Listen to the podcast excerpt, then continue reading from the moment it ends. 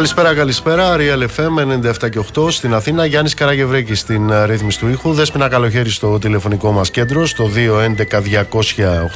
211-200-8200. Ηλεκτρονική τρόπη επικοινωνίας με SMS. Ε, γράφετε Real και ενώ το μήνυμά σας και αποστολή στο 19600 με email στη διεύθυνση studio papakirialfm.gr. Νίκος Μπογιόπουλος στα μικρόφωνα του αληθινού σταθμού της χώρας. Θα είμαστε μαζί μέχρι τις 9.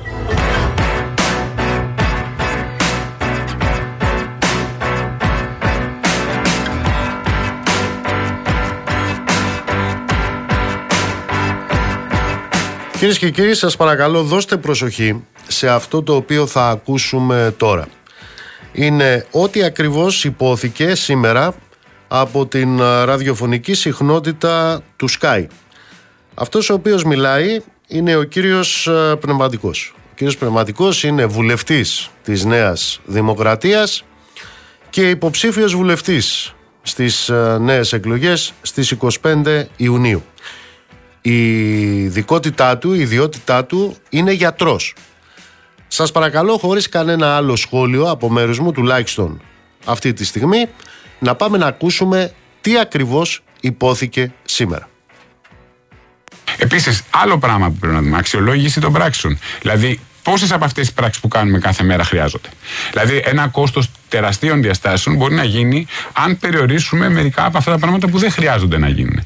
Δεν, δεν σημαίνει ότι δεν αγαπάμε τον άρρωστο, αν πάμε και του πούμε ότι δεν έχει νόημα να κάνουμε αυτό για εσά. Όχι, γιατί ένας κα, κα, καρκινοπαθής τελικού σταδίου δεν είναι υποχρεωτικό, δεν δε, θα τα καταφέρει, δεν έχει καλή πρόγνωση.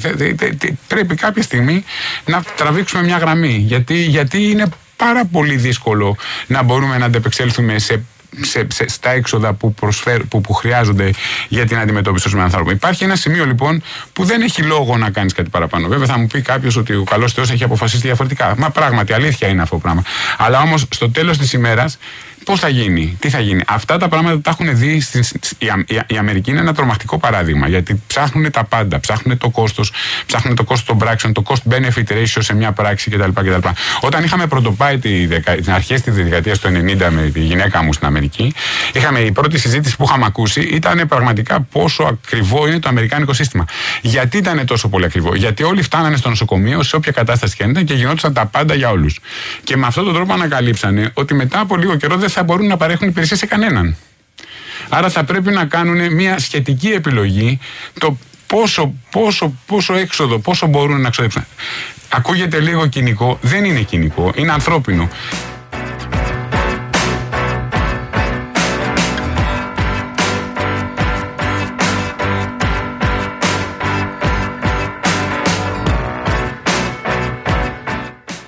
Δεν είναι κοινικό, είναι ανθρώπινο. Προφανώς δεν είναι και αλαζονία. Προφανώς δεν είναι και κινησμός. Κατά πάσα πιθανότητα είναι αριστεία. Είναι εκείνη η αριστεία η οποία ξεχυλίζει δεδομένη σε πάση περιπτώσει και της ε, σιγουριάς. Έτσι μάλλον έχουν καταλήξει για αυτό το οποίο θα βγάλει η κάλπη στις 25 Ιουνίου. Σε κάθε περίπτωση είναι μία ρηξικέλευθη πρόταση. Ποια είναι η ρηξικέλευθη πρόταση; Πώς θα κάνουμε οικονομία στα νοσοκομεία; Και πώς θα κάνουμε λοιπόν οικονομία στα νοσοκομεία και στο σύστημα υγείας; Θα κάνουμε διαλογή ασθενών. Και συγκεκριμένα μάλιστα θα κάνουμε διαλογή ογκολογικών ασθενών. Θα κάνουμε διαλογή μεταξύ καρκινοπαθών. Και αυτή η διαλογή με ποιο κριτήριο θα γίνεται; Αυτή η διαλογή θα γίνεται με κριτήριο την αναλογία κόστους οφέλους. Να τον σώσουμε; Ωφελεί ή το κόστος της προσπάθειας να τον σώσουμε, να τον ανακουφίσουμε; Είναι περιττό έξοδο. Αυτά επαναλαμβάνω. Ακούστηκαν σήμερα το πρωί από την ραδιοφωνική συχνότητα του Sky. Και εδώ το θέμα δεν είναι αν ο κύριος πνευματικός, ο βουλευτής της Νέας Δημοκρατίας είναι και γιατρός, είναι και εξαιρετικός γιατρός. Όχι. Εδώ το θέμα είναι ότι αυτά τα οποία ακούστηκαν, ακούστηκαν από έναν άνθρωπο ο οποίος εκπροσωπεί ένα κόμμα και μεταφέρει μία αντίληψη. Και επίσης έχει μεγάλη σημασία ότι αυτά που ακούστηκαν περί διαλογής ασθενών και συγκεκριμένα καρκινοπαθών, ογκολογικών ασθενών, ακούστηκαν την ώρα που έχουμε τόσα περιστατικά ανθρώπων, ένα την ημέρα, όπως έχουμε καταλήξει, που πέθαναν περιμένοντας ένα ασθενοφόρο.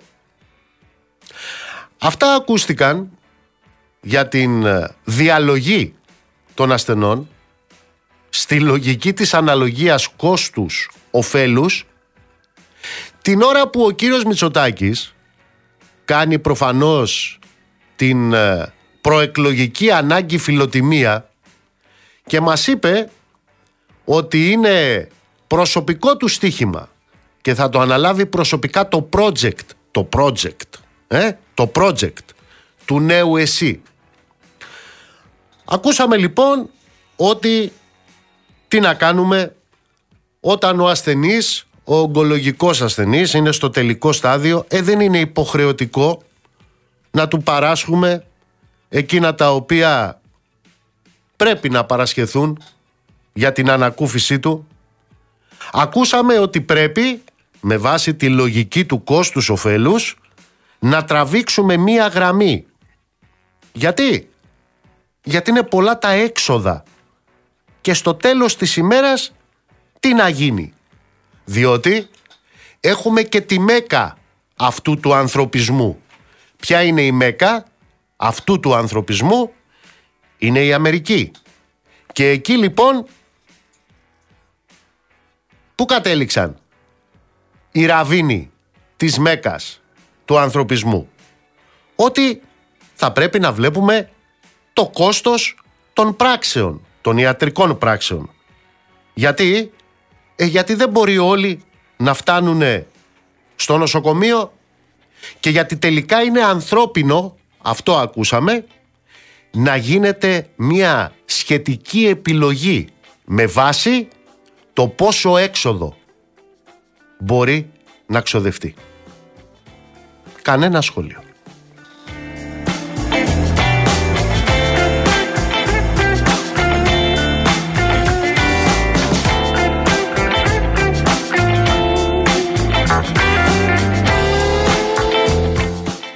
Χτες είχαμε ένα ακόμα περιστατικό που καθιστά προφανές ότι δεν συμφέρει. Δεν συμφέρει ρε παιδιά. Είναι μεγάλο το έξοδο. Δεν συμφέρει λοιπόν ούτε στοιχείο να υπάρχουν ασθενοφόρα. Αυτή είναι η χτεσινή κοινική λογική του κυρίου Πλεύρη. Μας έλεγε, μα είναι δυνατό να έχεις μία δομή τώρα σε έναν τουριστικό προορισμό που όταν φύγουν οι τουρίστες και τι να την κάνεις. Ούτε στοιχείο λοιπόν συμφέρει να έχεις ασθενοφόρα. Το είδανε εκεί οι άνθρωποι χτες το βράδυ. Γιατί δεν υπήρχε διαθέσιμο ασθενοφόρο για να μεταφερθεί από την αίθουσα του Δημοτικού Συμβουλίου στο νοσοκομείο ο Μάρκος Κούφαλος, ο επικεφαλής της Λαϊκής Εισπύρωσης, ο οποίος κατά τη διάρκεια της συνεδρίασης ένιωσε μια ξαφνική αδιαθεσία και οι δημοτικοί σύμβουλοι που ήταν μαζί του στο χώρο αυτοί ήταν που του πρόσφεραν τις πρώτες βοήθειες τον κατέβασαν τον άνθρωπο από το Δημαρχείο, τον έβαλαν, τον φόρτωσαν σε μια καρέκλα, τον έβαλαν σε ένα γιοταχή αυτοκίνητο και τον μετέφεραν στο νοσοκομείο. Βεβαίως είχε ειδοποιηθεί ασθενοφόρο, αλλά το ασθενοφόρο δεν ήταν διαθέσιμο επειδή στοιχείο το ένα και μοναδικό ασθενοφόρο της Βάρδιας βρισκόταν σε άλλο περιστατικό. 30-35 χιλιόμετρα μακριά. Αυτά χτες. Σήμερα στη Χαλκιδική είχαμε νέα τραγωδία. Σήμερα. 63χρονη γυναίκα ξεψύχησε στο πεζοδρόμιο. Με το ασθενοφόρο να φτάνει μετά από μία ώρα και 15 λεπτά. Συνέβη, επαναλαμβάνω, στη Χαλκιδική μία 63 ετών γυναίκα συμμετείχε σε ομάδα που πραγματοποιούσε εκδρομή στη Χαλκιδική από τη Ρουμανία. Στις 2 το μεσημέρι φτάσανε στην Ουρανούπολη. Η γυναίκα ένιωσε αδιαθεσία, κλήθηκε αμέσως ασθενοφόρο του ΕΚΑΒ για την ε, παροχή πρώτων βοηθειών και παρά το γεγονός ότι κλήθηκε το ασθενοφόρο, αυτό έφτασε στον τόπο όπου είχε ξεψυχήσει πια η γυναίκα σε μία ώρα και 15 λεπτά. Πρόκειται για το τρίτο τραγικό περιστατικό μέσα σε λίγες μέρες. Θυμίζω, είχαμε τη 19χρονη επίτοκη στη Νέα Μάκρη, είχαμε την 63 χρονών γυναίκα που ξεψύχησε στο αγροτικό, στην καρότσα του αγροτικού, στην ΚΟ και σήμερα έχουμε αυτό το οποίο έγινε στη Χαλκιδική. Και ήταν εκείνη ακριβώς την ώρα που ο εκπρόσωπος της Νέας Δημοκρατίας μιλούσε στο ραδιόφωνο για την ανάγκη κατά την αντίληψή τους να γίνεται διαλογή καρκινοπαθών. Γιατί, γιατί έτσι πρέπει και έτσι μπορεί να μειωθεί το νοσοκομιακό κόστος.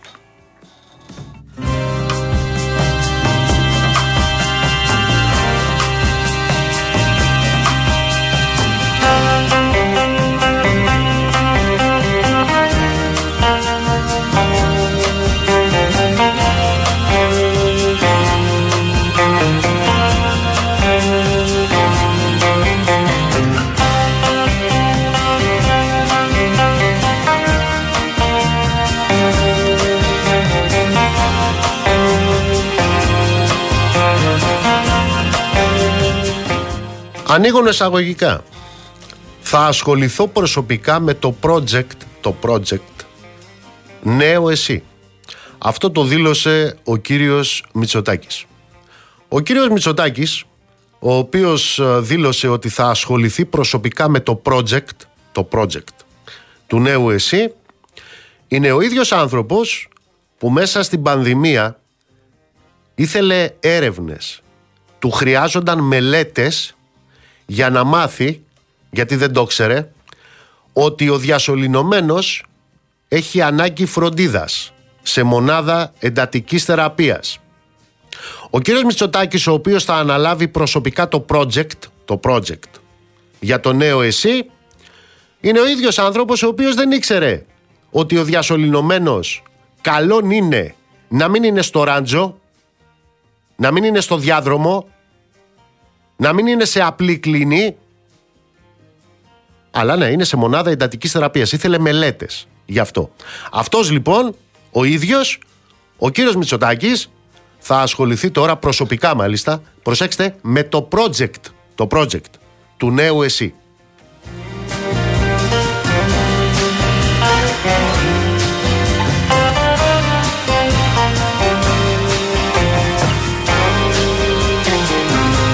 Ε, λοιπόν θα πρέπει να έχει κάποιος ασυγκράτητο πολιτικό θράσος, κατακλυσμιαίο πολιτικό κινησμό και θηριώδη άγνοια κατά πάσα πιθανότητα για το τι σημαίνει δημόσιο συμφέρον και δημόσιο σύστημα υγείας για να δηλώνει ότι θα ασχοληθεί προσωπικά με το project, το project του νέου ΕΣΥ. Ο κ. Μητσοτάκης λοιπόν Μας είπε ότι θα αναλάβει προσωπικά το project. Προσέξτε, προηγουμένως είχε πάει στον Άγιο Σάβα και εκεί λοιπόν είπε αυτό που θα σας διαβάσω τώρα. Θέλω όμως με την ευκαιρία της επίσκεψής μου στον Άγιο Σάβα να καταδείξω ότι το Εθνικό Σύστημα Υγείας παρά τις δυσκολίες, παρά τις αδυναμίες λειτουργεί. Πολλές φορές λειτουργεί σε επίπεδα τα οποία είναι αξιοζήλευτα και σε ευρωπαϊκό και σε παγκόσμιο επίπεδο. Αυτά.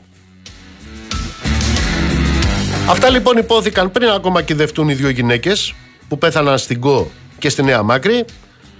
Λίγες ώρες αργότερα βέβαια μια ακόμα γυναίκα στη Χαλκιδική έχανε τη ζωή της επειδή το ασθενοφόρο κατόρθωσε να φτάσει με μία ώρα και ένα τέταρτο καθυστέρηση πραγματικά είναι να τους ζηλεύει όλος ο κόσμος και όλος ο ντουνιάς. Αξιοζήλευτο λοιπόν αυτό το οποίο έχει υπόψη του ο κύριος Μητσοτάκης. Προφανώς είναι αξιοζήλευτο παγκοσμίως να πεθαίνει ένας άνθρωπος την ημέρα επειδή δεν υπάρχουν ασθενοφόρα. Προφανώς αξιοζήλευτο είναι και οι 37.000 νεκροί μέσα στην πανδημία. Αξιοζήλευτο είναι να έχεις διασωληνωμένους εκτός μονάδων εντατικής θεραπείας. Τα είπαμε, δεν είχε ο κύριος Μητσοτάκης μελέτες που να λένε ότι ο διασωληνωμένος πρέπει να νοσηλεύεται σε μονάδα εντατικής θεραπείας. Δεν ξέρω, είναι πιθανό ο κύριος Μητσοτάκης και οι άριστοι επιτελείς του, ο κύριος Πλεύρης και οι λοιποί, να χρειάζονται και μία μελέτη που να λέει ότι ο καλόν το ασθενοφόρο χρειάζεται το ασθενοφόρο τώρα, τώρα που το καλεί και όχι όταν αποδημήσει εις Κύριον. Πιθανόν να τους χρειάζεται και καμιά μελέτη που να τεκμηριώνει ότι ο ασθενής όταν καλεί ασθενοφόρο χρειάζεται ασθενοφόρο και όχι καρότσα αγροτικού. Μάλλον δεν έχουν μελέτη για αυτό το ζήτημα.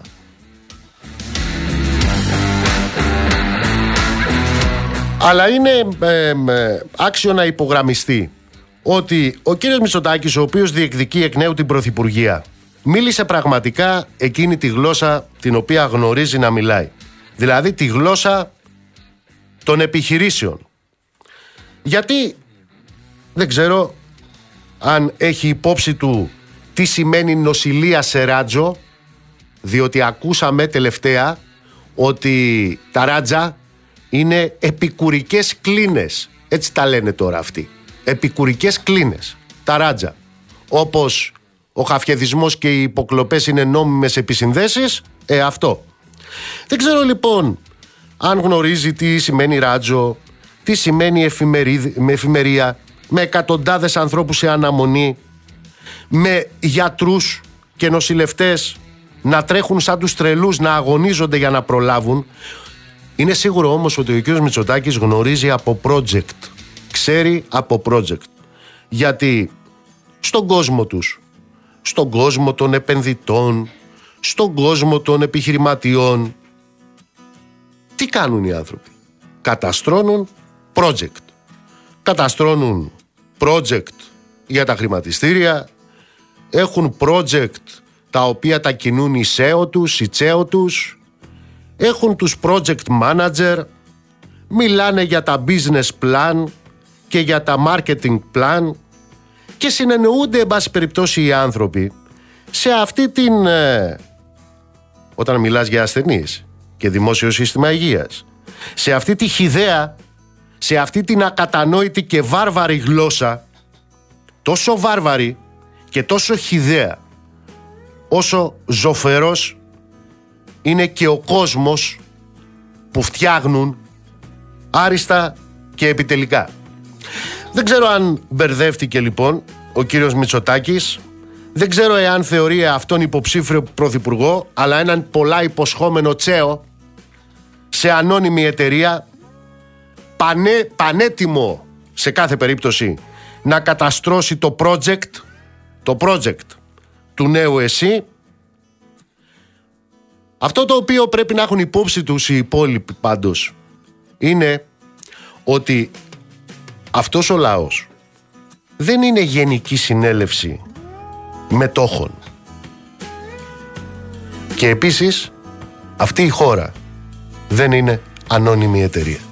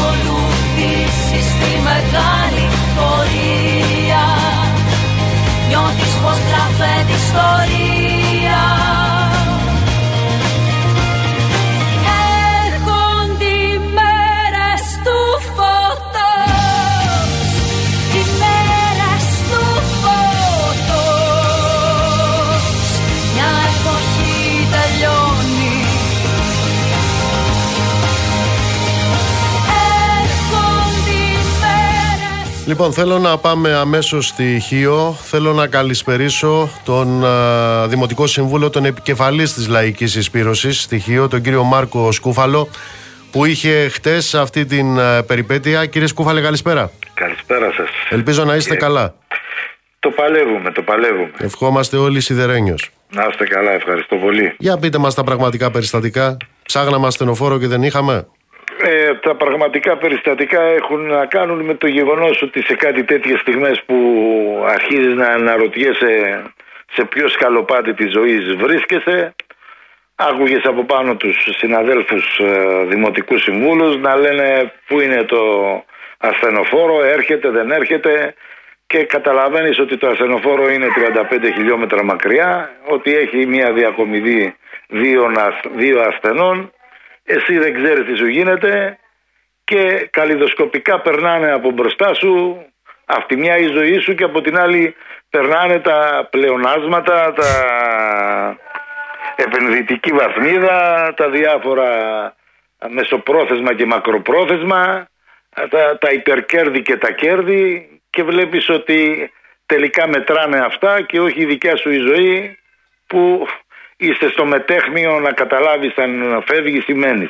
Εσείς ε, την ώρα που περνάγανε από μπροστά σας τα πλεονάσματα και τα, οι επενδυτικές βαθμίδες ήσασταν σε μια καρέκλα, σε μια καρέκλα σε μεταφέραν σε ένα αυτοκίνητο γιοταχή και από εκεί στο, στο κέντρο υγείας, έτσι; Ε, πρώτα ήμουνα κάτω αναρωτώντας τον εαυτό μου αν θα ζήσω ή όχι και μετά βρέθηκα σε μια καρέκλα σε ιδιωτικό αυτοκίνητο συναδέλφου Δημοτικού Συμβούλου πίσω ο γιατρός πρώην δήμαρχος της Ομιρούπολης και, που είναι ε, και νοσοκομιακός γιατρός και κατευθείαν στο νοσοκομείο όπου εκεί ο συνήθως οι γιατροί μας και οι νοσοκόμοι υπερβάλλουν αυτόν προκειμένου να το κρατήσουν όρθιο.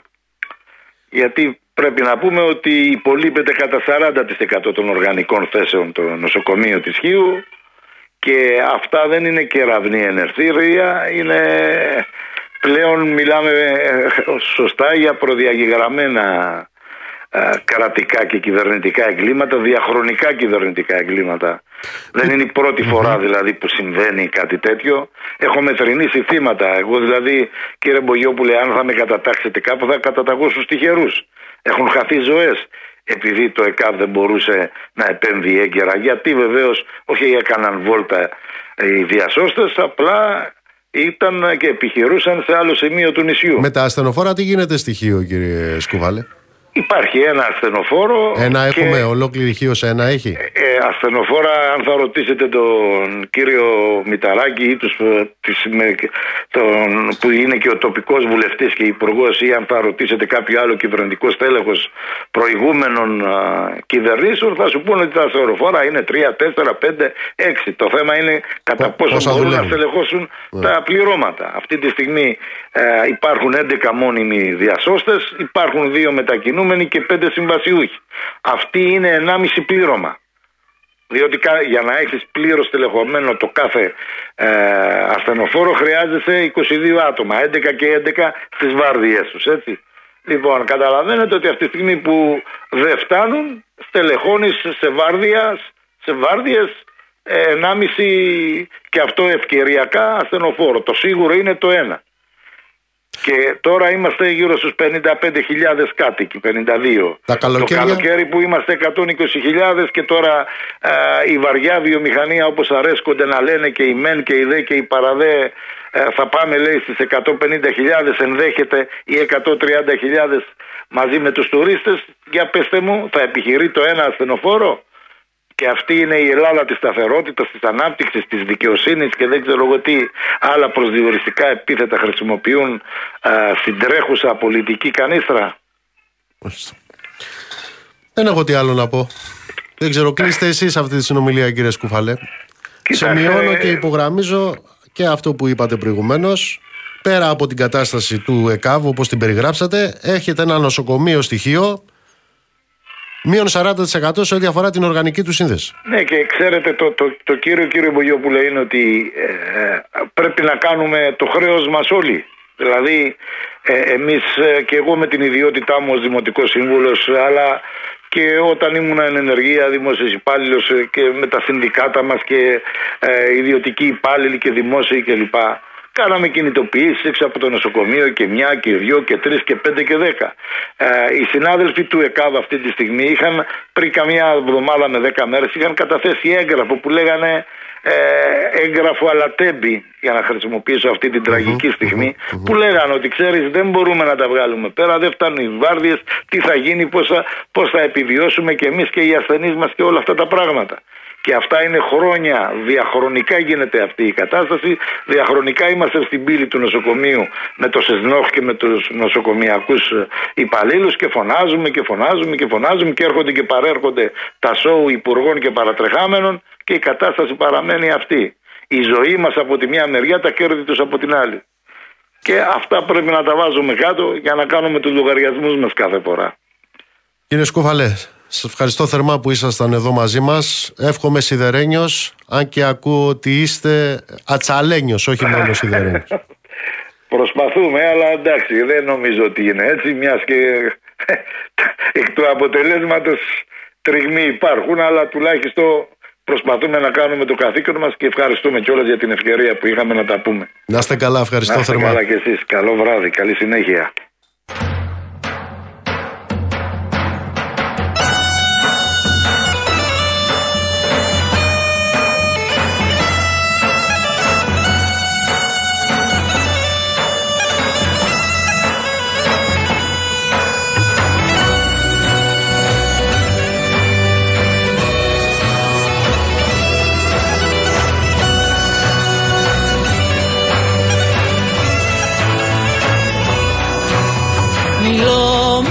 Ψηλά, τα πάτη, τα βουνά και τους μιλώ για σένα πως έχεις ομορφιά και φρύδια τοξωτά σαν πέτρινα γεφύρια.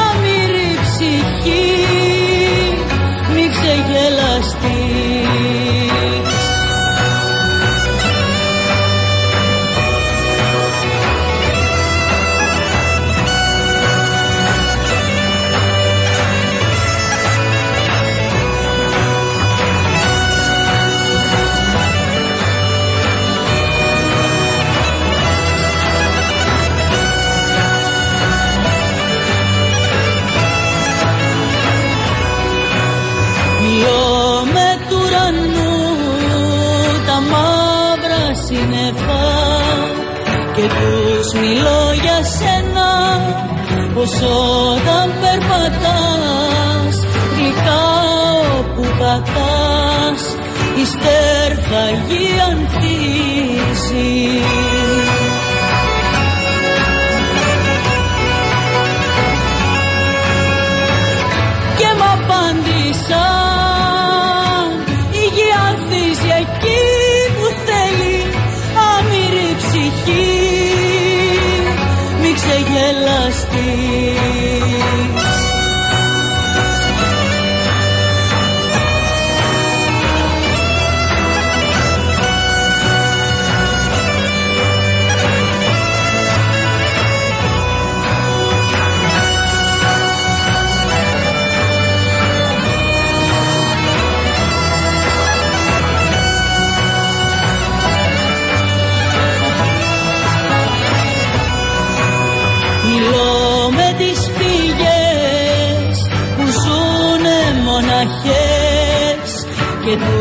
μιλώ για σένα πως όταν με κοιτάς σαν λες πως μ' αγαπάς.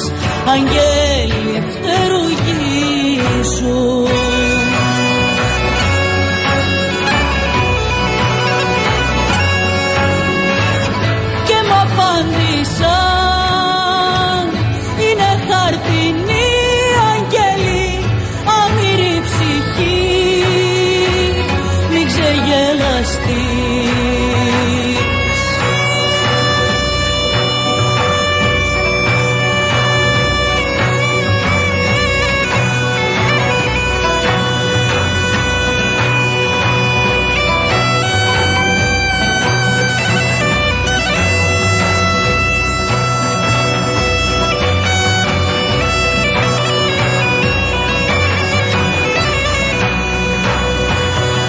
Να σας πω ότι αυτή την ώρα με κάλεσμα του ΠΑΜΕ, κάλεσμα του Κέντρου Λαβρίου, του Εργατικού Κέντρου Λαβρίου και Ανατολικής Αντικής, του Συνδικάτου Εργατοϊπαλλήλων στο Μέταλλο, στην Αυπηγοεπισκευαστική, του Συλλόγου των Εκπαιδευτικών Ρόζα Ιμβριώτη, δεκάδων σωματείων.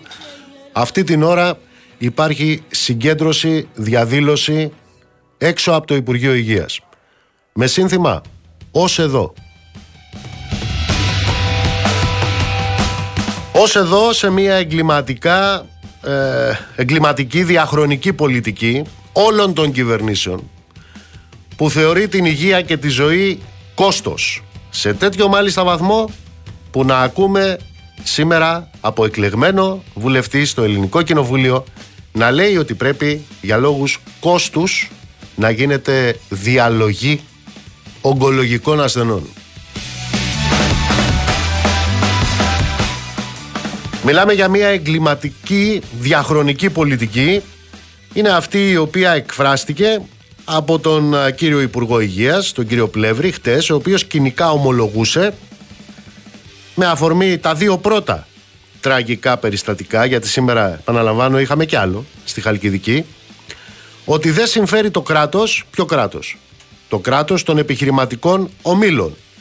Ότι δεν συμφέρει το κράτος, ποιο κράτος, το κράτος των συγκεκριμένων κυβερνήσεων.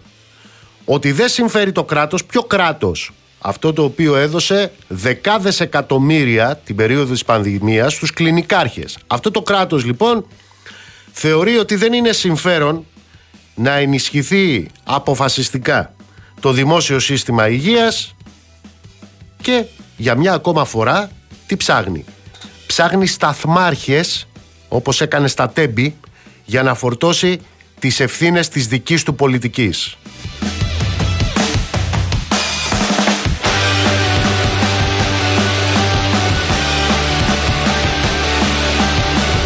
Μόνο που ξέρετε τι συμβαίνει. Την ώρα που με βάση τον πληθυσμό της Αττικής ο συνολικός αριθμός των ασθενοφόρων που απαιτούνται για την ε, κάλυψη είναι τουλάχιστον 120 Μιλάμε για ασθενοφόρα επιγόντων ε, περιστατικών και κινητών μονάδων. Από αυτά επιχειρούν μόνο 45 με 50 ασθενοφόρα και 6 με 8 κινητές μονάδες από τις οποίες οι μισές μόνο διαθέτουν γιατρό για την ε, πρωινή και απογευματινή βάρδια αντίστοιχα. Καθημερινά 30 περίπου ασθενοφόρα είναι ακινητοποιημένα λόγω βλάβης. Την ώρα που το προσωπικό του ΕΚΑΒ αρκεί μεταβίας να καλύψει τις ανάγκες επάνδρωσης για 50 με 55 ασθενοφόρα, οι προσλήψεις γίνονται με το σταγονόμετρο και στην πλειοψηφία τους αφορούν συμβασιούχους. Το διάστημα 2019-2022 συνταξιοδοτήθηκαν 460 μόνιμοι διασώστες. Πόσοι προσλήφθηκαν; 46. Από τους 460 κάντε την αφαίρεση να δείτε πόσοι παραπάνω λείπουν.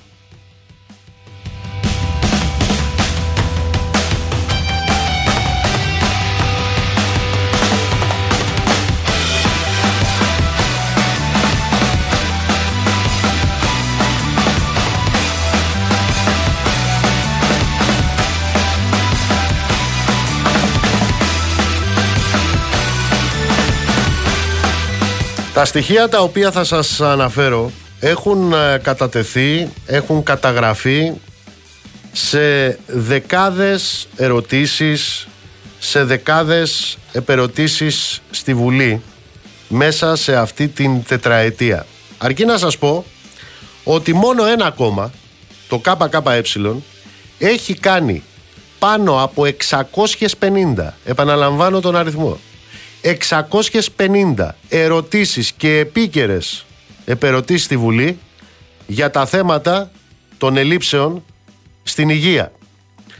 Τι προκύπτει λοιπόν; Στο λεκανοπέδιο Αττικής, επαναλαμβάνω, με τα 4 εκατομμύρια πληθυσμό, επιχειρούν 50 ασθενοφόρα όταν απαιτούνται 120 τουλάχιστον και με βάση τις διεθνείς οδηγίες και προδιαγραφές πρέπει να αντιστοιχεί και μία κινητή μονάδα ανά 100.000 κατοίκους.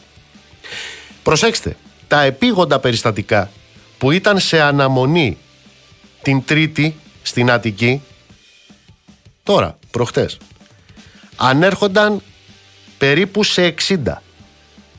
Και αυτό συμβαίνει κάθε μέρα. Με το ΕΚΑΒ να δέχεται μόνο στην Αττική 3.500 κλήσεις το 24ωρο.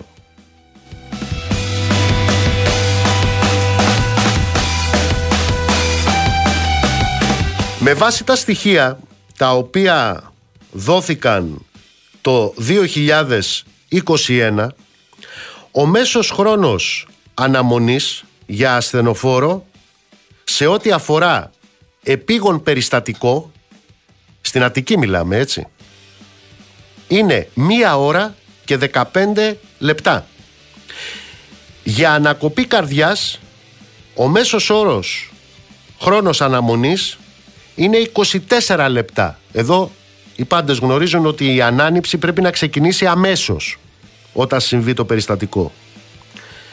Για υπερεπίγον τροχαίο, ο μέσος χρόνος αναμονής είναι 24 λεπτά. Αυτά επαναλαμβάνω στην Αττική. Για υπερεπίγον καρδιολογικό, με βάση τα στοιχεία του 21, ο χρόνος αναμονής ήταν 54 λεπτά. Πάμε τώρα στα νησιά. Στα νησιά έχουμε περισσότερα από 12 που καλύπτουν τις μεταφορές ασθενών με μόνο ένα ασθενοφόρο. Συνολικά στη χώρα έχουμε πάνω από 60 περιοχές οι οποίες καλύπτουν, το καλύπτουν είναι εφημισμός, καλύπτουν τις ανάγκες τους σε ασθενοφόρα με ένα μόνο ασθενοφόρο. Σύμφωνα με την ΠΟΕΔΗΝ, το ΕΚΑΒ επιχειρεί με ένα μόλις ασθενοφόρο σε Κάλυμνο, σε Κο, σε Λέρο, σε Μύκονο, σε Νάξο, σε Πάρο, Σάμο, Σύρο, Σαντορίνη και Τίνο. Εκεί δηλαδή που το καλοκαίρι ο, ο πληθυσμός πολλαπλασιάζεται βεβαίως λόγω του τουρισμού. Στοιχείο και στην Ικαρία. Το προσωπικό δεν επαρκεί για δεύτερο ασθενοφόρο σε όλες τις βάρδιες. Στην Ήο, στην Κάρπαθο και στα Κύθυρα το ΕΚΑΒ με ένα δύο διασώστες, τόσους έχει, λειτουργεί μερικά 8 ώρα. Όχι όλα. Όχι και τις τρεις βάρδιες. Στην ΚΟ, εκεί που έχασε τη ζωή της, στην καρότσα του φορτηγού, η 63χρονη γυναίκα λειτουργεί ένα ασθενοφόρο. Ενώ για τη λειτουργία ακόμα και αυτού του ασθενοφόρου στέλνονται διασώστες από την υπηρετική χώρα. Αυτά συμβαίνουν στην Ελλάδα του 2023. Αλλά αυτά συνέβαιναν και στην Ελλάδα του 2013. Και αυτά συνέβαιναν και στην Ελλάδα του 2003 και του 1993. Και Μάρτης μου τα περιστατικά τα οποία αναλυτικά σας περιέγραψα χτες. Γιατί η αθλειότητα, η πολιτική αθλειότητα έχει συνέχεια. Και το έγκλημα είναι διαχρονικό.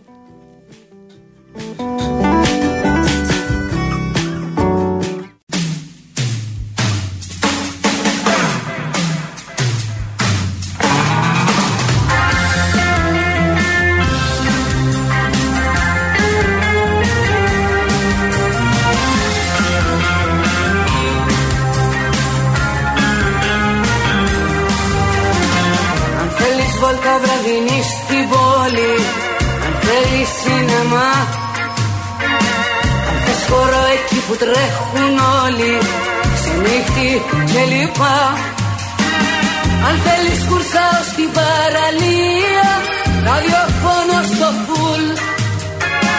Αν πάλι θέλεις την γνωστή γωνία. Απλά ένα ραντεβού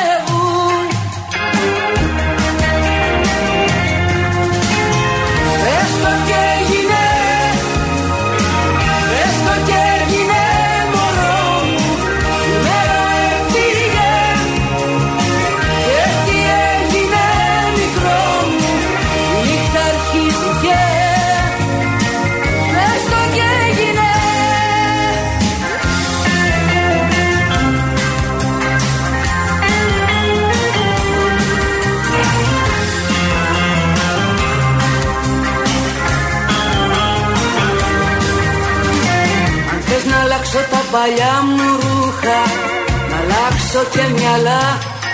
Αν θες να διώξω την αγάπη που είχα Κι ακόμα πιο πολλά. Αν θες να πάρουμε μαζί τους δρόμους Τις εθνικές οδούς. Να βρούμε αλλιωτικούς δικούς μας κόσμους Χαμένους στις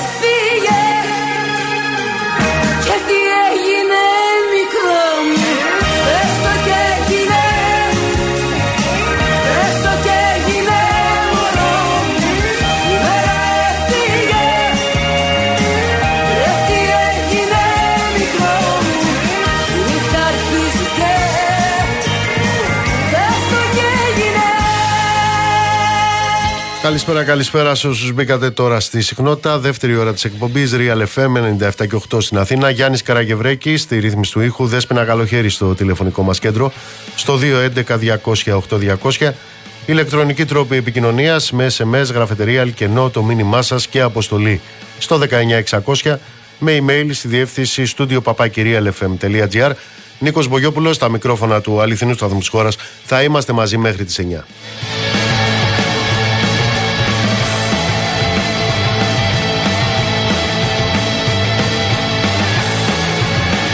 Μου γράφει η Λίνα από την ε, δράμα. Ε, εμείς λέει καρκινοπαθείς για να κάνουμε ακτινοβολίες και χημειοθεραπείες το πιο κοντινό, ε, πιο κοντινή πόλη από τη δράμα είναι η Θεσσαλονίκη και η Αλεξανδρούπολη.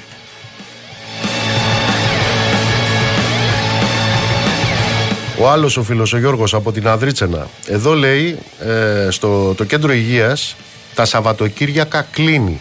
Κλείνει. Είναι κλειστό. Έτσι μας λέει ο Γιώργος από την Αδρίτσενα. Ε, προφανώς έχουν κάνει συνεννόηση. Θα, θα αρρωσταίνουν οι άνθρωποι Δευτέρα με Παρασκευή.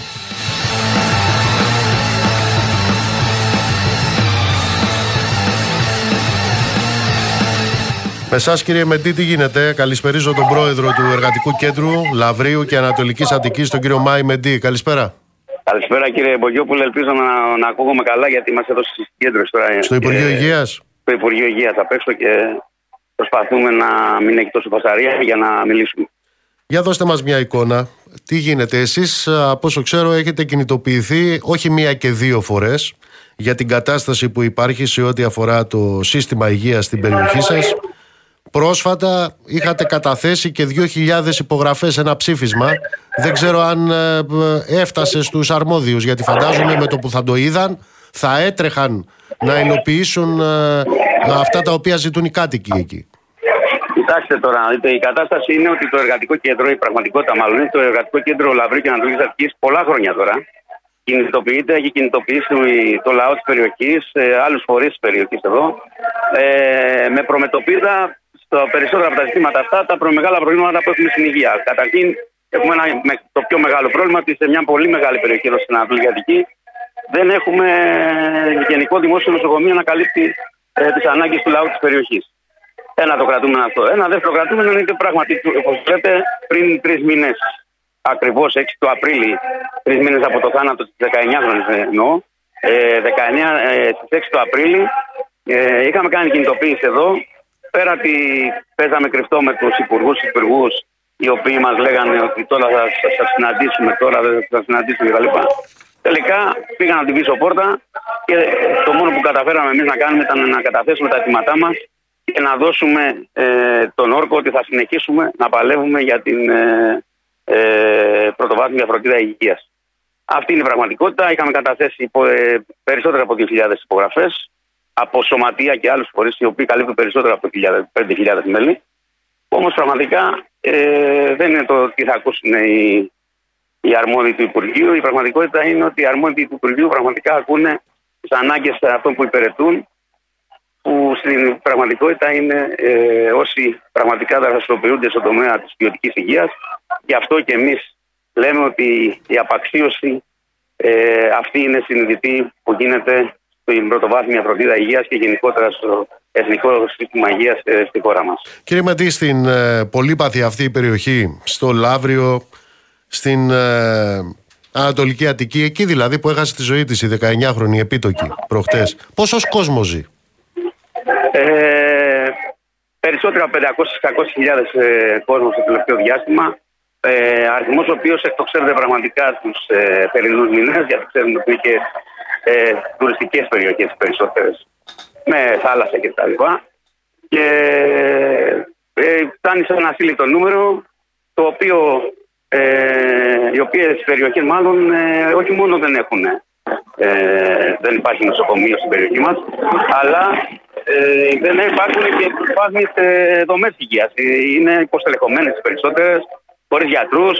Ε, πρόσφατα κινητοποιηθήκαμε με αφορμή, γι' αυτό κινητοποιηθήκαμε την τελευταία φορά που πήγαν να κλείσουν την 24ωρη λειτουργία του κέντρου υγείας Λαβρίου. Ενός κέντρου υγείας το οποίο καλύπτει ε, στην ουσία όλη τη λαβρωτική πε, πε, περιοχή της, του Σαρονικού, αλλά καλύπτει και τα νησιά, τα κοντινά, όπως είναι η Κύθνο, η κτλ.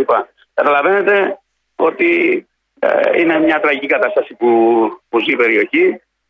Στην περιοχή μας φυσικά δεν πρέπει να ξεχάσουμε ότι πριν από λίγα χρόνια είχαμε 104 νεκρούς στο μάτι και πραγματικά επιβεβαιώνεται αυτό που από την πρώτη στιγμή έχει πει το εργατικό κέντρο και παλεύουν οι φορείς περιοχής ότι πρέπει να ε, δυναμώσουν, να ενισχυθούν οι δομές υγείας της περιοχής και φυσικά να φτιαχτεί άμεσα δημόσιο νοσοκομείο να καλύψει τις ανάγκες όλου του λαού. Αυτό το αίτημα πόσα χρόνια διατυπώνεται, κύριε Μεδί. Από το εργατικό κέντρο την τελευταία 15 ετία που είμαστε εμείς, ε, ε, οι ταξικές δυνάμεις, οι δυνάμεις που είμαστε πρωτοπόροι στην περιοχή της Λαυρωτική, ε, τουλάχιστον 15 χρόνια είναι στην ημερήσια διάταξη. Από, τους, από το λαό της περιοχής φυσικά έχει διατυπωθεί αρκετά χρόνια πιο πριν και γι' αυτό και έγινε και έτοιμα το συνδικάτο και των φορέων της περιοχής. Αυτή είναι η πραγματικότητα. Θέλω να σας ευχαριστήσω θερμά. Να είστε καλά, καλή συνέχεια, καλή δύναμη σε όλους.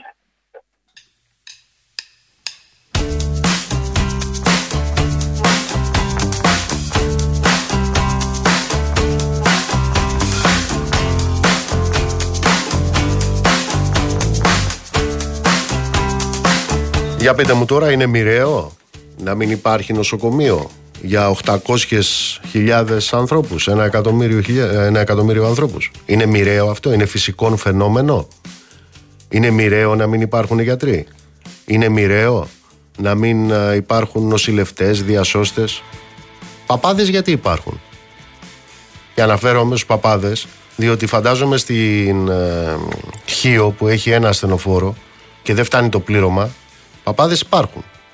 Και στο Λαύριο υπάρχουν. Και καλώς υπάρχουν. Και να πολλαπλασιαστούν. Αλλά δεν έχω ακούσει κανέναν ο οποίος διέπεται από την νεοφιλελεύθερη αντίληψη περί το δημόσιο τομέα να αναφέρεται σε αυτού του είδους το δημοσιοϊπαλληλίκι άμα μιλάς για γιατρούς άμα μιλάς για διασώστες τους ενοχλεί ο δημόσιος τομέας είναι και μερικές πλευρές όμως που δεν τους ενοχλεί το δημοσιοϊπαλληλίκι από ό,τι φαίνεται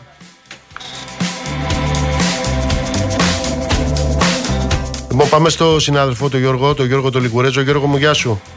Γεια σου Νίκο μου. Καταρχάς να βλέπω, είναι η είδηση τελευταία στιγμής, ο Ναζισταράς ο Κασιδιάρης ε, κόπηκε από τον Άριο Πάγο. Ναι, ναι, ναι, αυτό έβλεπα και εγώ τώρα. Είχαμε την ανακήρυξη των συνδυασμών. Εκτός ο Κασιδιάρη και η παρέα του, η συμμορία του μάλλον, για μια ακόμα φορά.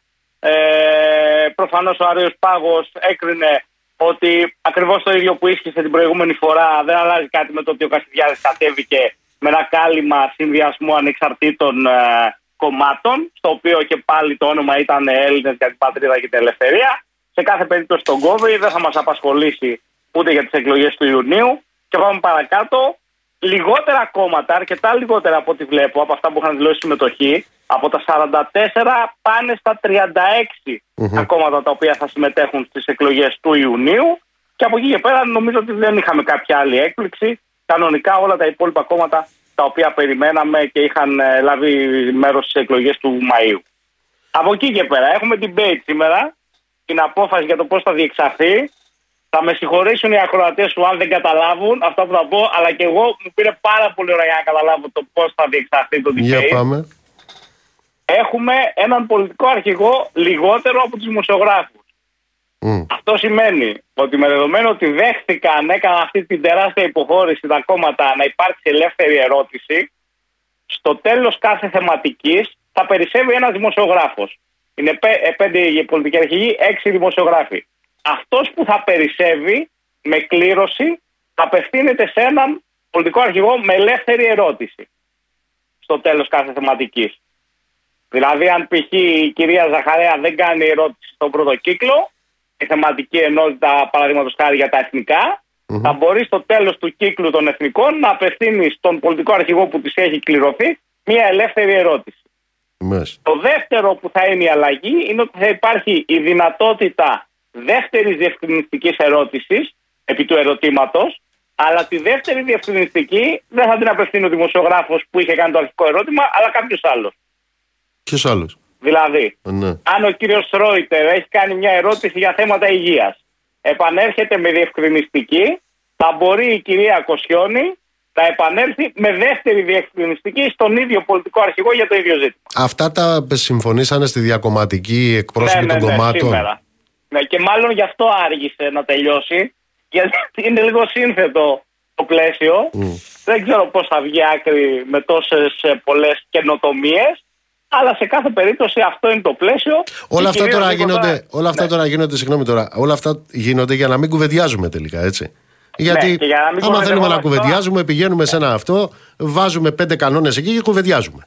Ναι. Αν αυτό είναι το πλαίσιο της ελεύθερης συζήτησης, αυτός είναι ο τρόπος που τον εννοούν τα κόμματα. Εντάξει, με συγχωρείς, δεν είναι ελεύθερη συζήτηση αυτό το πράγμα. Μάλιστα.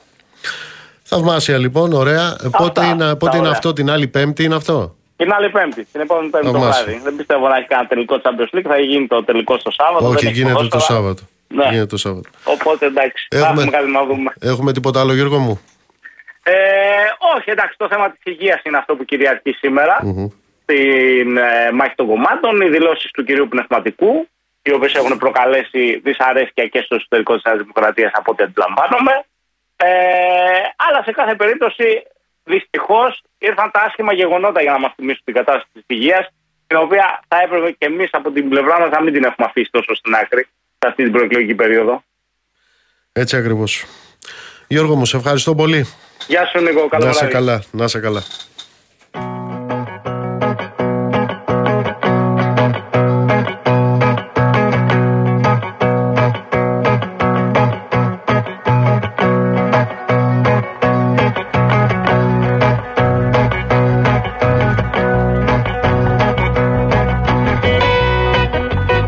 Γιάννη, πόσο έχουμε 5-6 λεπτά. Έχουμε, έτσι. Γιατί το ρωτάω τώρα αυτό, γιατί πρέπει να σας πω, ε, θα το έχετε καταλάβει. Εδώ ε, είναι με χρεωμένα μερικά τυπάκια να παρακολουθούν την εκπομπή. Έχω πει, ε, είμαι πολύ ικανοποιημένος για το γεγονός ότι ο μηχανισμός που θρέφει ναζιστόμουτρα κάθεται και ακούει τις εκπομπές μου. Και αναφέρθηκα στον Κασιδιάρη, στον ναζιστόμουτρο δηλαδή, που κόπηκε από τον Άριο Πάγο, όπως σας είπα πριν λίγο, και ήρθε ευθύς μήνυμα. Να ξέρετε, δε, αυτοί είναι θρασίδηλοι, είναι κουκουλοφόροι, είναι ταγματαλίτες. Κου... Κυκλοφοράνε με κουκούλα. Ως εκ τούτου λοιπόν δεν έχουν όνομα και μου δίνουν λοιπόν την αφορμή γιατί κάθε φορά που σας βρίσκω σας το έχω ξαναπεί κάθε φορά που θα σας συναντάω. Θα τα λέμε ένα χεράκι. Ακούστε λοιπόν τώρα γιατί αυτή η χώρα έχει βαριά ιστορία. Δεν υπάρχει μέρα που να μην έχει αποτυπωθεί η ιστορία στο σώμα αυτής της χώρας. Τέτοιες μέρες πριν από 82 χρόνια είχαμε την Κάνδανο. Τέτοιες μέρες ήταν. Η θηριωδία είχε ξεκινήσει λίγο νωρίτερα, είχε ξεκινήσει 2 Ιούνιου στο, με τη σφαγή στο Κοντομαρί. Η Κάνδανος, μιλάμε για ένα μικρό χωριό της Κρήτης, στα Γανιά, Έμελε λοιπόν να γίνει τέτοιες μέρες ήταν ένα από τα μνημεία της ναζιστικής θηριωδίας κατά τον ε, δεύτερο παγκόσμιο πόλεμο. Το ολοκαύτωμα της ε, Κανδάνου όπως και η σφαγή στο Κοντομαρί ήταν η απάντηση των ναζί, των ναζισταράδων εισβολέων στην ηρωική αντίσταση του λαού της Κρήτης στο έπος δηλαδή που γράφτηκε ως ε, μάχη, ως μάχη της Κρήτης. Θυμίζω η Κάνδανος είχε βομβαρδιστεί ήδη από την πρώτη μέρα της μάχης της Κρήτης και από τη Δευτέρα στις 2 Ιούνιου ξαναλέω συμπληρώθηκαν προχτές 82 χρόνια ξεκίνησε και η ανίποτη σφραγή η οποία ε, ήταν ένα ολοκαύτωμα, θυμίζω τα γεγονότα. Οι Ναζί συγκεντρώσαν κατά ομάδες τους κατοίκους και αρχίσανε τις εκτελέσεις. Οι περίπου 180 κάτοικοι της Κανδάνου δολοφονήθηκαν, τα σπίτια τους πυρπολήθηκαν, ακόμα και τα ζώα τους σφάχτηκαν. Το μένος των Ναζί ήταν τέτοιο που άφησαν μέχρι και γραπτές αποδείξεις της θηριωδίας. Η Κάνδανος, όπως πολύ σωστά έχει καταγραφεί, είναι η μοναδική περίπτωση εγκλήματος πολέμου όπου ο εγκληματίας όχι μόνο αναγνωρίζει το έγκλημά του αλλά το προπαγανδίζει κιόλας προς α, παραδειγματισμό των α, υπολείπων. Εκεί λοιπόν τα ναζιστόμουτρα βάλανε μία πινακίδα, η πρώτη πινακίδα, που έγραφε τα εξής. Δια την κτηνόδη δολοφονία Γερμανών αλεξιπτοτιστών, αλπινιστών και του μηχανικού από άνδρες, γυναίκες, παιδιά και παπάδες μαζί και διότι ετόλμησαν να αντισταθούν κατά του Μεγάλου Ράιχ κατεστράφει την τρίτη έκτου 41 η Κάνδανος εκ θεμελίων δια να μην επανοικοδομηθεί πλέον ποτέ. Αυτή ήταν η επιγραφή που βάλανε τα ναζιστόμουτρα εκεί. Και υπήρξε και δεύτερη επιγραφή που έγραφε ως αντίπινον των ε, από οπλισμένων πολιτών ανδρών και γυναικών εκ των όπισθεν δολοφονηθέντων Γερμανών στρατιωτών κατεστράφει Κάνδανος. Και το 43 τα SS, η Γκεστάπο, η Wehrmacht φιλοτέχνησε και τρίτη, μαρμάρινη αυτή τη φορά, πλάκα, μια στήλη που αναφέρει εδώ υπήρχε η Κάνδανος κατεστράφει προς εξυλασμών της δολοφονίας 25 Γερμανών στρατιωτικών. Προσέξτε τώρα.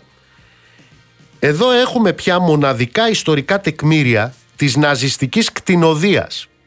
Ανάμεσα στα άλλα αυτά μοναδικά ιστορικά τεκμήρια της ναζιστικής κτηνοδίας είναι οι φωτογραφίες του πολεμικού ανταποκριτή της Βέρμαχτ που είχε φωτογραφίσει τις εκτελέσεις στο Κοντομαρί. Γιατί σας τα λέω αυτά, θρασίδηλα ταγματαλίτικα ναζιστόμουτρα. Σας τα λέω αυτά γιατί είναι αυτός ο τύπος με τη σβάστηκα στο χέρι ο οποίος στις 20 Απρίλη του 2011 στη φυλάδα της ναζιστοσημωρίας με το ίδιο όνομα Χρυσή Αυγή έγραφε τα εξής. Ποιο θα ήταν το μέλλον της Ευρώπης και ολόκληρου του σύγχρονου κόσμου αν ο δεύτερος παγκόσμιος πόλεμος δεν σταματούσε την ανανεωτική πορεία του εθνικοσοσιαλισμού είναι βέβαιο ότι οι θεμελιώδεις αξίες που πηγάζουν ως επιτοπλίστων από την ελληνική αρχαιότητα θα κυρίευαν πνευματικά όλα τα κράτη και θα όριζαν τις τύχες των λαών. Ο ρομαντισμός ως πνευματικό κίνημα και ο κλασικισμός θα υπερίσχυαν. Αυτός ο τύπος, το ναζιστόμουτρο, ο Κασιδιάρης, αυτός που παρότι καταδικασμένος για την ναζιστική συμμορία της χρυσής αυγής εδώ και τρία σχεδόν χρόνια έχει το ελεύθερο από το κράτος μας να κάνει προεκλογικές εκστρατείες και να συμμετέχει σε πολιτικά παίγνια με άλλα ναζιστόμουτρα αυτός είναι που τα έγραφε αυτά. Για την ανανεωτική πορεία του εθνικοσοσιαλισμού για τον ρομαντισμό και τον κλασικισμό των ΕΣΕΣ. Και εσείς που μου στείλατε αυτό το, το μήνυμα εδώ είστε ό,τι ακριβώς και αυτός. Ναζιστόμουτρα, ταγματαλίτες και θρασίδηλοι. Unos países poseen, en fin, abundantes recursos. Otros no poseen nada. ¿Cuál es el destino de estos? Morirse de hambre. Ser eternamente pobres. ¿Para qué sirve entonces la civilización? ¿Para qué sirve la conciencia del hombre? ¿Para qué sirven las Naciones Unidas?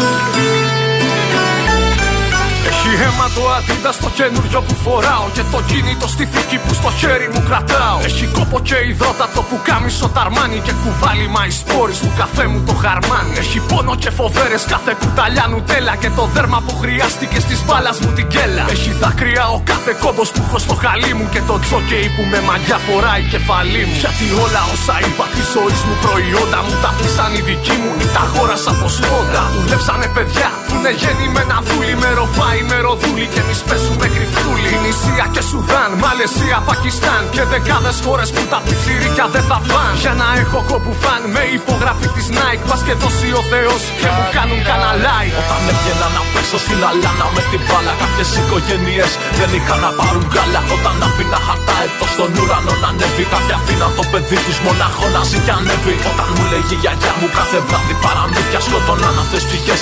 Άρρωστες από συνήθεια όταν μου φαίνει νονά μου τη λαμπάδα και παιχνίδια. Συνομιλικοί μου ψάχναν την τροφή τους στα σκουπίδια. Όταν έβλεπα μικρό στο χοντρό και το λιχνό. Μάσα σκλάβου να δουλεύουν στα ορχεία του κοκκό. Όταν οι γονείς μου μήκαν όλο αγκαγιέ και χάπια. Χαρτομάτιλα πουλούσα και λουλούδια στα φανάρια. Ό,τι φόρεσα ως τώρα να εκπούμα και σπορτέξ. Τα έχουν φτιάξει δια της βίας στην Ασία στον Μπαγκλαντές. Όσα λόγια και να πω, όσους τείχου και να γράψω. Στραφή θα πάνε κι αυτοί. Αν τον κόσμο δεν αλλάξω. Σ' αυτή τη μηχανή καλάδι και με ανθρώπου αίμα. Μ' αλλάζουν οι καιροί και θα έρθει η στιγμή κι ο κούλος θα είναι αυτός που βάζει στέμα Παρακλησία,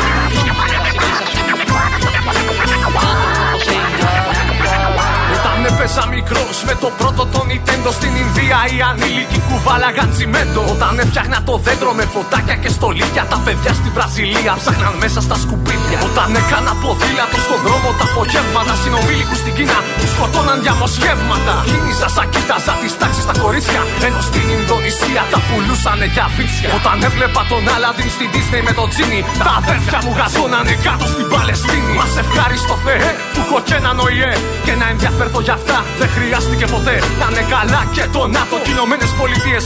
Τη θρησκεία του αδερφάτων όλες τις παιδεραστίες.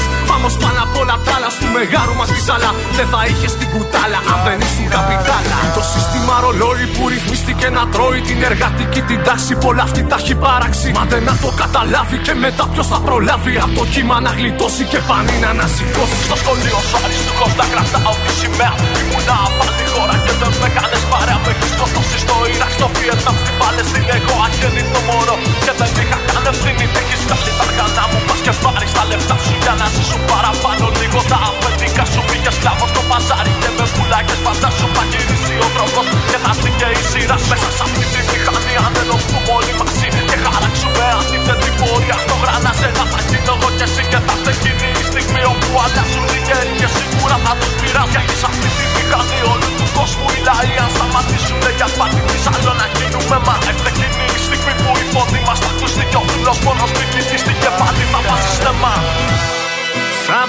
τη μηχανή του κόσμου οι λαοί. Αντί για λάδι καίνε ανθρώπου αίμα μ' αλλάζουν οι καιροί και θα έρθει η στιγμή κι ο δούλος θα είναι αυτός που βάζει στέμα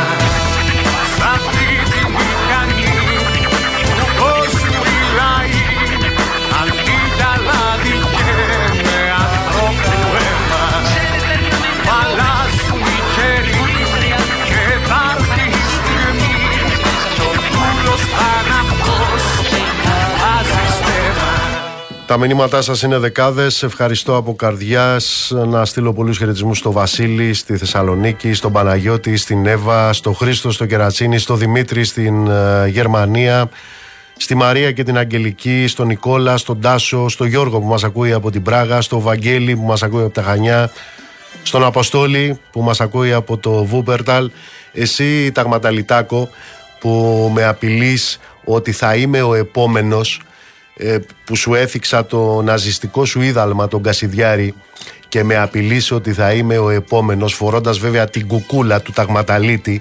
Το έχει στείλει αυτό το μηνυματάκι. Άρα λοιπόν για να είμαι ο επόμενος υπάρχουν προηγούμενοι. Ποιοι ήταν οι προηγούμενοι; Ο Παύλος, ο Φίσας ο Λουκμάν. Γιατί το θρασίδηλο ναζιστόμουτρο που έχεις για αφεντικό έχει πάει στα δικαστήρια και έχει πει ότι δεν είχαν αυτοί κανένα, κάποια σχέση με εκείνες τις δολοφονίες. Βεβαίως το δικαστήριο και το εφετείο είχε άλλη άποψη. Ότι είστε μια ναζιστική συμμορία. Αλλά για να είμαι εγώ ο επόμενος άρα υπήρχαν προηγούμενοι. Ε, ναζιστόμουτρο, ταγματαλίτη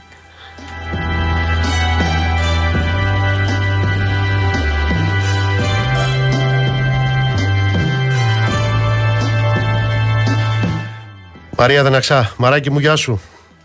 Γεια σου Νίκο μου. Πάμε στη Γαλλία. Τι έγινε εκεί σήμερα; Ε, τι να γίνει Νίκο, η Γαλλία βρίσκεται σε κατάσταση σοκ. Ε, έχουμε έναν άνδρα ο οποίος ε, μαχαίρει σε κατάσταση αμόκ.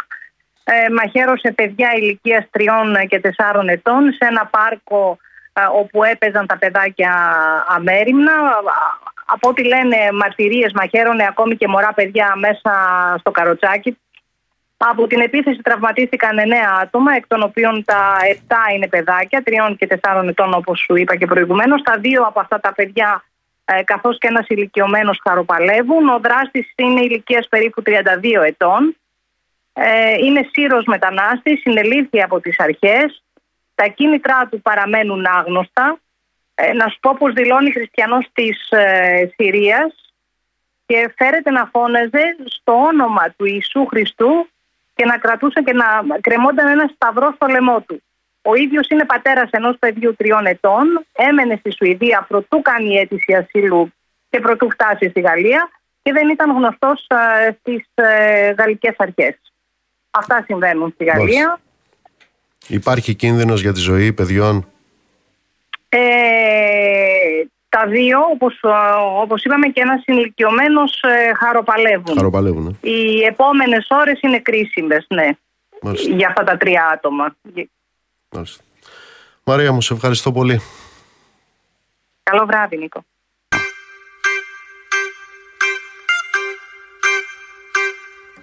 Εγώ έχω το δίκιο μου και εσύ τον κόσμο όλο. Νομίζεις θα βρεθούμε στα μισά. Μιλάω με τον ίσκιο μου, τρομάζω με το ρόλο. Κοιμάμαι με τα μάτια μου ανοιχτά. Εμένα με φωνάζουνε με το μικρό μου μόνο Η σκούφια μου κρατά από πουθενά Και σένα που σε ήξερε κι η πέτρα που σηκώνω Τρομάζεις όταν έρχομαι κοντά. Εγώ μετράω τα ρέστα μου να βγάλω κι άλλο μήνα Ανοίγω και δεν βλέπω ουρανό. Εσύ έχεις στο πιάτο σου ολόκληρη Αθήνα. Ανοίγεις και χαζεύεις το κενό.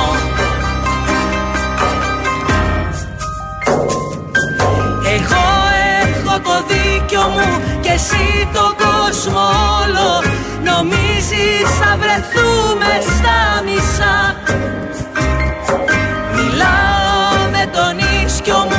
μου, τρομάζω με το ρόλο. Κοιμάμαι με τα μάτια μου ανοιχτά. Εμένα με φιλήσανε στο στόμα οι ανάγκες. Την έκανα τη βόλτα στα βαθιά. Και σένα το ταξίδι σου δυο καρφωμένες ράγες. Νομίζεις ότι πήγες μακριά εγώ μετράω τα ρέστα μου να βγάλω κι άλλο μήνα. Ανοίγω και δεν βλέπω ουρανό. Εσύ έχεις στο πιάτο σου ολόκληρη Αθήνα. Ανοίγεις και χαζεύεις το κενό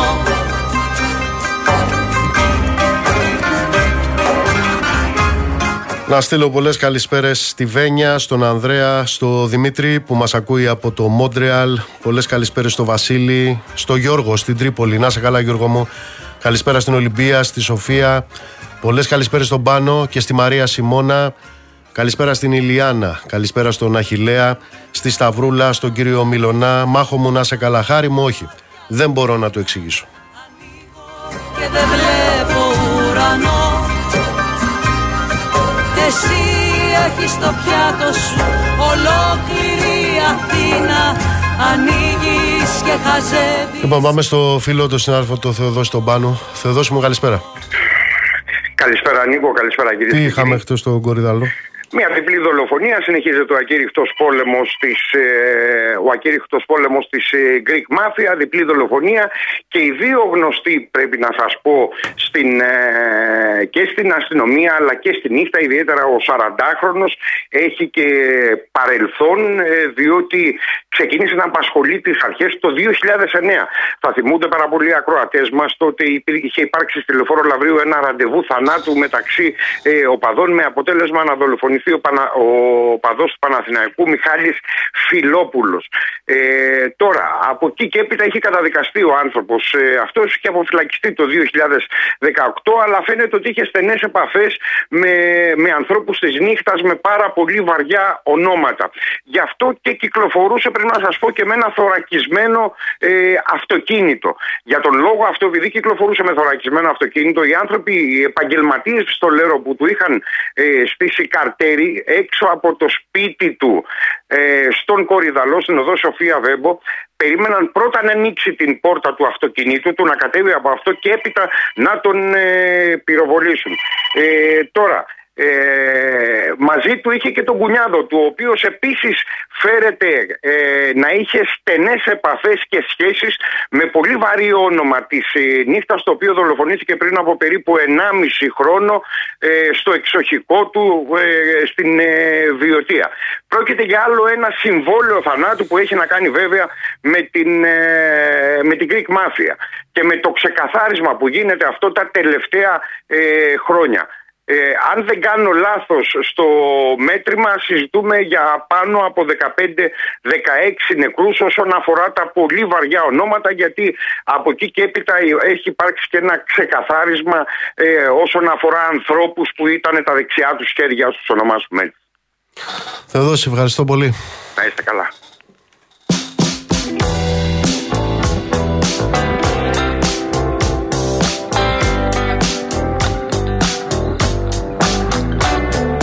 Νόμος και τάξη, παιδιά. Πώς το έλεγε επίσης ο Αυλονίτης; Α, ναι. Πνεύμα και ηθική. Τις καλησπέρες μου στον κύριο Μιλονά, στην Ειρήνη, στον Μάριο. Καλησπέρα Τζίνα. Καλησπέρα στον Ιάσονα. Να είστε καλά, κύριε Ψαρά.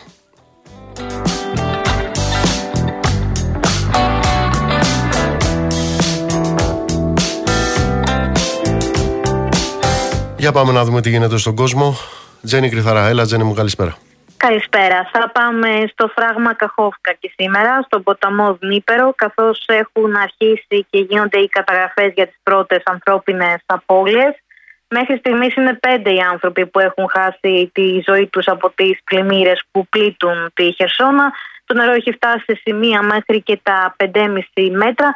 Πολλοί είναι οι κάτοικοι οι οποίοι επλήγησαν από τις πλημμύρες και παραπονιούνται ότι η βοήθεια άργησε να φτάσει με ορισμένους να έχουν εγκλωβιστεί σε στέγες και δρόμους οι οποίοι είναι προσβάσιμοι μόνο με βάρκες.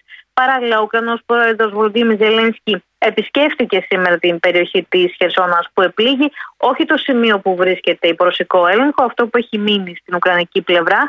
Περίπου 600 τετραγωνικά χιλιόμετρα της Χερσόνας βρίσκονται κάτω από το νερό και από αυτή την έκταση το 68% ελέγχεται από τη Ρωσία. Και δεν είναι μόνο οι πόλεις και τα χωριά που έχουν πλημμυρίσει, είναι και ο στρατιωτικός εξοπλισμός. Μιλάμε για χιλιάδες νάρκες, οι οποίες βρίσκονται κάτω από τα νερά και μάλιστα είναι πολλά τα βίντεο που έχουν κυκλοφορήσει στα μέσα κοινωνικής δικτύωσης που δείχνουν πολλές εκρήξεις κατά μήκος του ποταμού. Πρόκειται για νάρκες οι οποίες μεταφέρονται από το ρεύμα στις κατεστραμμένες όχθες του Δνήπερου και έχουν βυθιστεί ολόκληρα ναρκοπαίδια επί της ουσίας.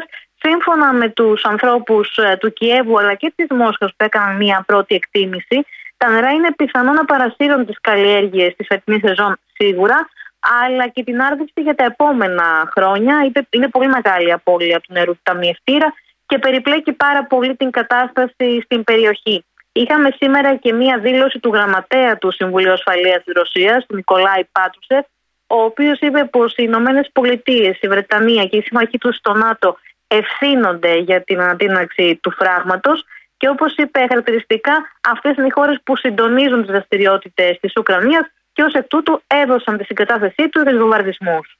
Ζένη μου, σε ευχαριστώ πολύ. Καλή συνέχεια. Λοιπόν, κάπου εδώ ήρθε η ώρα να σας αποχαιρετήσουμε. Να σας πω ότι θα είμαστε εδώ αύριο στις 7 η ώρα το απόγευμα και θα είμαστε εδώ με έναν μύθο, με έναν ζωντανό θρύλο, με έναν άνθρωπο που 50 χρόνια ξεσηκώνει τα πλήθη που μιλάει στο μυαλό και στην καρδιά μας. Μιλάμε για ένα φαινόμενο ένα μουσικό φαινόμενο. Αύριο λοιπόν σας περιμένω στις 7 η ώρα το απόγευμα μαζί με τον Βασίλη Πάπα Κωνσταντίνου να είστε καλά ψυχή βαθιά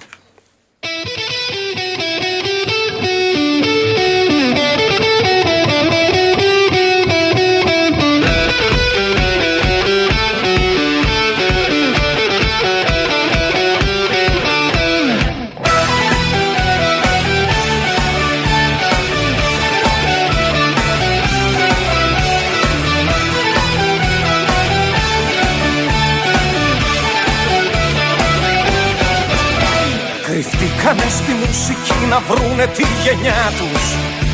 Τα ρούχα κόπη ερωτική στα άλλη τα κορμιά τους. Απ' τα σχολεία βγήκανε και μπήκαν στα μπαράκια. Στους τοίχους χτυπηθήκανε τα έφηβα γεράκια. Απόψε ανοίξανε με το Θεό παρτίδες. Τα χέρια τους απλώσανε σαν δίκοπες λεπίδες. Και στους υπερχικού τον ανοιχτό σταυρό τους. Απόψε παίρνουνε κεφάλια στο χώρο τους. Κράτα ρε φίλε γερά. Κράτα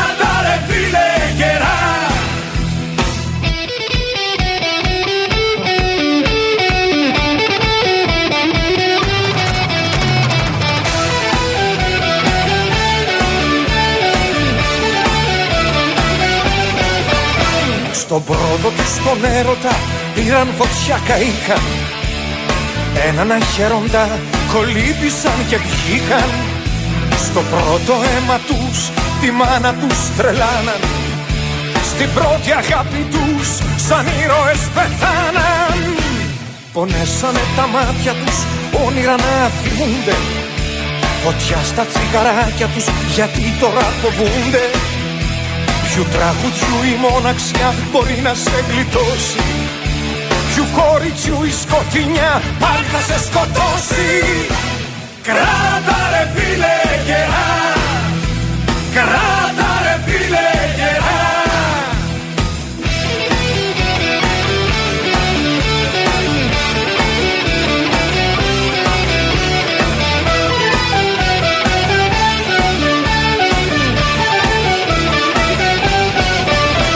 το πρώτο του στον έρωτα πήραν φωτιά καήκαν Έναν αχαίροντα κολύμπησαν και βγήκαν Στο πρώτο αίμα τους τη μάνα τους τρελάναν. Στην πρώτη αγάπη τους σαν ήρωες πεθάναν. Κράτα ρε φίλε γερά